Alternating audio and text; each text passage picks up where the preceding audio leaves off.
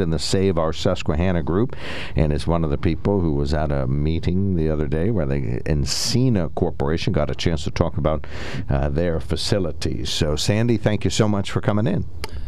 Thank you for having us. I am also a member of the um, Climate Reality Project, which is what got us into the Save Our Susquehanna. Okay, Climate Reality Project. I believe that's a new one to me. Just explain the mission of that briefly, if you can. It's an international organization that wants to educate people about pollution, all of our pollution, air, water, land, and things we can do to change it. Okay, we've got a lot of folks that are not uh, sort of on board in terms of helping in those areas. So, okay, so that is uh, Sandy. Glenn Moyer is back. We talked to him on our On the Mark program probably about a month or so away, ago uh, from Northumberland, and is also involved in Save Our Susquehanna group. So welcome back, sir. Hi. Good to be back. I appreciate that. Somebody's got to call you sir other than me. You look shocked to hear to hear that. So, okay. Yeah, when, when when you go to Home Depot, they call you sir, don't they? So sometimes. Okay, and you're doing a renovation project in Northumberland, so I'm sure you've been there. All right, Save Our Susquehanna group. What is the latest, Glenn or uh, Sandy? You want to start out? What's what's cooking, lady, with with Save Our Susquehanna? Well, we just had the uh, many of us were at the Encina meeting that was on Tuesday night. Um, so that's the latest update. I think we want to talk a little bit about the local concerns, which haven't been talked about enough by Encina. Um, I think it's very important for listeners to start reading up on this general plastic crisis that we have around the world, and also to look at the history of recycling in the plastic industry. Uh, just as a general thing, I, I think it's very important to start reading up on that and finding out that history as we go forward. Now, you talk about a plastics crisis, but it is not Encina part of the solution. Well, I don't think so. Um, They've got the. It's a rhetorical trick to to say that this is advanced recycling. There's very little that you can consider recycling about it. Um, It looks like, although it's a moving target with Encina, they're going to be melting some of the plastic down to create fuel to burn to keep melting down plastic. So that's not recycling. And I think one of the other things that contradicts what Encina is saying about stopping the or Uh, greatly reducing uh, the need for virgin plastic to be created out of the petrochemicals. Um, the American Chemical Council that has been lobbying and the industry's lobbying for this advanced recycling are saying that they're going to double or triple the production of virgin plastics over the next couple of decades. It, uh, How can that work? How, if, if it's going to be a circular economy, how can you be uh, doubling and tripling the production? And that's just, that takes the earth uh, over the limit. We already have plastic particles in the air, the water, in our bloodstream, in our brains, in our lungs. Uh, we can't take any more. We have to go the other way. Sandy? The my biggest take is their technology is unproven. I've been to every meeting that they've had since I think it was March of last year. Um, they kept talking about their prototype plant. We could not find it. We couldn't find any permitting for it. Well, last night they or Tuesday night rather. It, the prototype plant doesn't exist. They have a lab somewhere. The, their process is being tested in phases. It's not as one operation, which I feel we need to test the whole process, not this piece and this piece and this piece. Um, so I, I think They talk about this is the first one in the world that works like this, and all the places they're going, they want to expand to.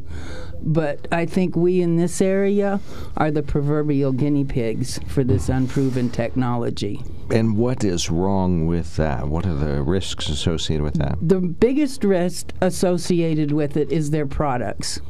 Um, benzene is their number one product. Benzene is a, a class A carcinogen, according to the E P A.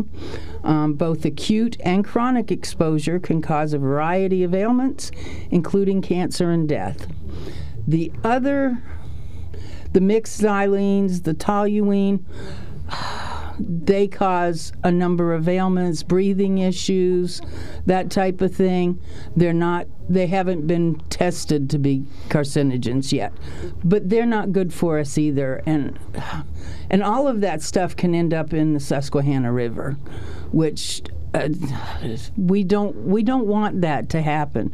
We don't want the microplastics. We don't want the V O Cs. Okay, so you're concerned about the air and the water and truck traffic and uh, uh, property values. These are some of the things the group has, has talked about. Now, there's all kinds of companies around here using all kinds of chemicals, and so far, so good.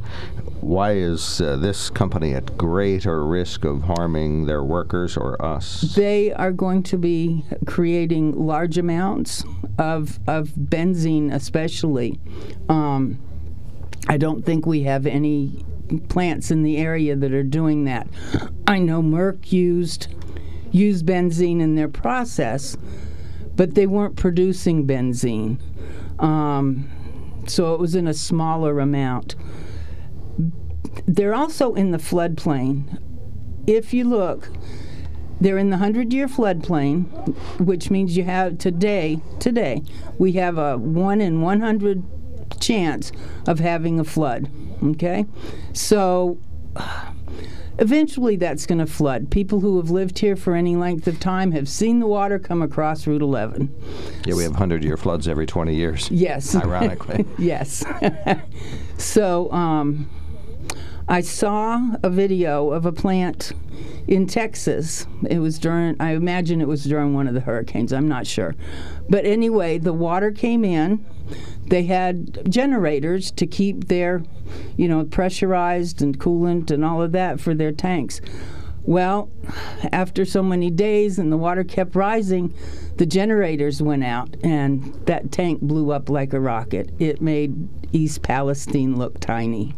Okay, so there's a risk associated with this, and lots of question marks. Glenn, you're you have a science background, and and you say that there's just too many things we don't know or they won't say. Well, yeah, one of the things that came up was very important at the meeting was the discharge back into the Susquehanna of the river. They want to take uh, two point five million gallons is the recent figure out of the river every day, evaporate one-third of that, and then put the water back into it.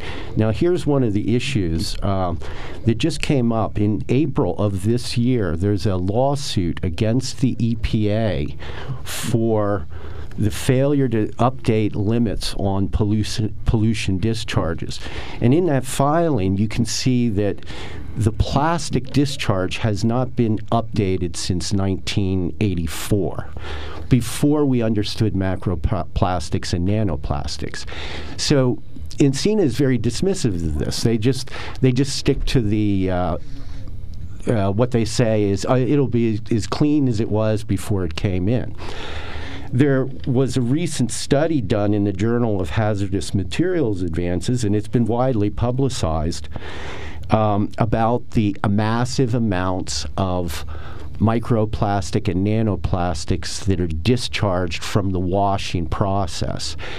Encina mentioned that microplastics come out when we do our laundry from the plastics in our uh, clothing. If that's the case, how can they wash the plastic if a massive plastic dump and not be creating uh, particles? But to say that they uh, everything will be fine because the E P A will give them a permit, the E P A is not looking at at microplastics. So those are the kinds of issues we local people have to look at. The science has greatly advanced over the standards that are there to keep us safe. Well, Miz Sahandy has that filter, those stringy filters. She brought one to our studios or something that looked pretty comparable. Uh, with, you know, there'd be thousands of those, and that the water would be cleaner when they put it back in than it was when they took it out. And I talked to um, their represent- representative from Veolia, who who manufactures it. Um, that that filter, those, they're so tiny that it has to be back flushed, and there has to be back flushed at least every fifteen minutes, which which seems excessive to me. That's an awful lot of production time. Um, supposedly these um, the the pores in this tubing are so small, but I I don't I have I have questions about okay. that, and it's done under pressure. What's Save Our Susquehanna going to do next? We don't know. We've got to regroup. Um, I would like to see us have a public meeting, um, another public meeting. We've had one, um, and our our job is to educate the public. Um, yeah, I'd like to do more communication with the Uh, organizations and ent- entities downstream of the Susquehanna, because we have a lot of issues that uh, this plant could be a catastrophe here. But as far as water, that goes all the way down to the Chesapeake Bay. So anything that, could, whether it's the flood, whether it's the chemicals or the na- the nano uh, plastics, are really one of the major concerns, because they seem to do the the most harm to our bodies because they're so small. You got a few seconds left for our closing remark, both of you. First, Glenn, an additional comment, please. Well, we're going to keep keep at it until we make them go away. Okay. And Sandy? We're going to try. It's. I think it's a bad idea. I know there's a lot of jobs that people want to see, but these are not the jobs that we want in this area. All right. Well, thank you both so much for what you're doing. Save Our Susquehanna dot org, the website, and uh, you can get more information about Encina and the work of uh, this uh, this uh, citizens grassroots movement uh, fighting the Encina plant, and uh, probably working to help the environment in, in other ways as well. Sandy Heim and Glenn Moyer, thank you both so much for coming in. Thank you. Thank you for having us.